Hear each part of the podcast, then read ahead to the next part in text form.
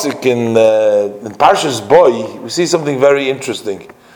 The pasuk says over there that the Jewish people stayed in Egypt for forty years, and the pasuk uh, for sorry for four hundred and thirty years. The pasuk says there.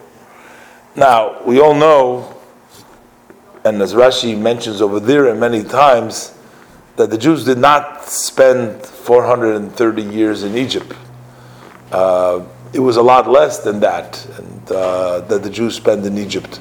It wasn't of 400 years. So the Rashi explains that when it says that they were 430 years in Egypt, it means 400 years is from the time that Yitzchak was born.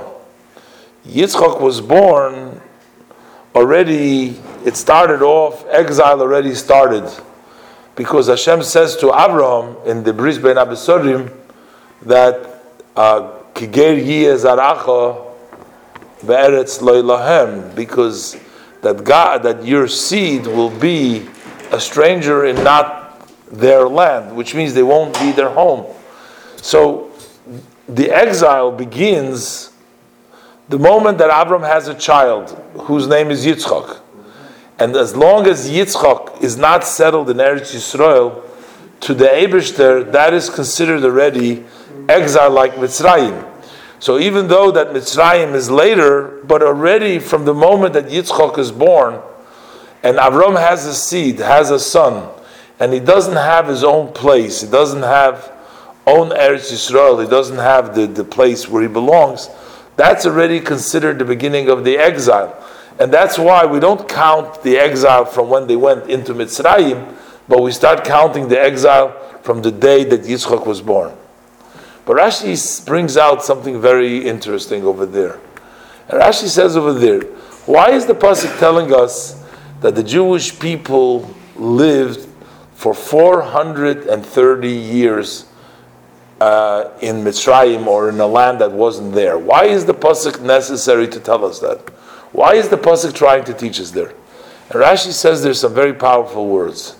Rashi says that this tells us that God did not hold them back even for a blink of an eye. Lo ikvon afilu keheref ayin. A blink of an eye is considered the smallest measure that one's in the halacha and the Torah. If you want to say the smallest amount of time, you call it a blink of an eye. Hashem did not keep them in Golus even as long as a blink of an eye. The minute the time of the redemption came about, God immediately redeemed them. And Rashi says, very interesting, if you take a look and you say, when was Yitzchak born? So you got to go back to the parsha, back in the Chumash.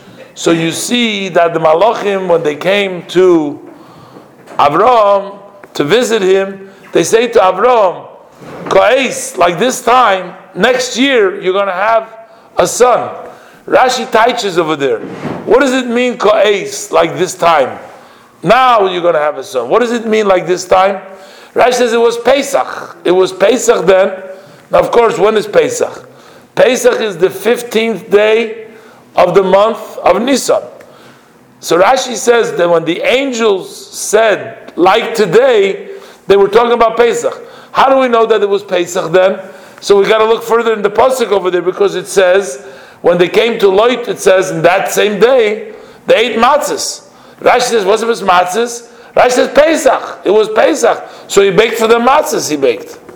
So it means that that was the 15th day of Nisan. Rashi says they promised uh, Abraham and they said, Koes, just like now is Pesach, next year Pesach, you are going to have a son. That means Rashi says over there and over here that the Pesach noilad Yitzchak. Yitzchak was born when? On the 15th day of the month of Nisan. Rashi says over here, the Torah tells you the Jews sat for 400 years.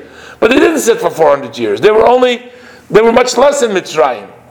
But the Pasuk is telling you a very important lesson, Rashi says to you. That the instant the 400 years were up, which means Hashem said to him when Yitzchak is born, they'll build you for 400 years. The minute there were 400, the instant that there was 400 years, in the middle of the 15th day of Nisan, Hashem says they're going to be for 400 years. Hashem didn't even wait a blink of an eye and didn't leave them even in Mitzrayim for an extra one second. And more than that, Rashi says, even from the time that the Abishter made the Gezerah of the Bris Bein Abisorim, because the Pasuk says 400 years. But apparently Hashem made this Gezerah that they're going to breathe the, the Gezerah, which took later place in the Bris Bein Abisorim. So even though that took place later on, but the Gezerah, the decree, took place 30 years before. At that time, Hashem said that I'm going to make a Gezerah which is going to last, which is going to be fulfilled in 430 years. The Torah says, from the time that the Abishter makes the Gezerah, even before the actual Gezerah started, from the time that Nigzera Gezerah, once the Gezerah has been decreed, the Abishter says, not one more instant than the Yidden need to be in Golus, will they stay in Golus. These are really very profound and very comforting words to an extent that we can take to ourselves.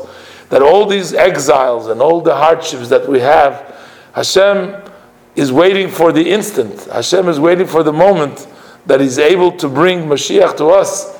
And it's only a matter of Geheref Ayin, that like a blink of an eye, that we will be Zoicha to actually physically, in reality, in this world, to dance together with Mashiach Tzidkenu, to be together with our Rebbe, to be together with all the tzaddikim, and we'll greet Mashiach Tzidkenu, and then these days, instead of being days of mourning, instead of being days of fasting, will turn in, as the Rambam says, to Yomim Tovim and Moedim, to very special holidays.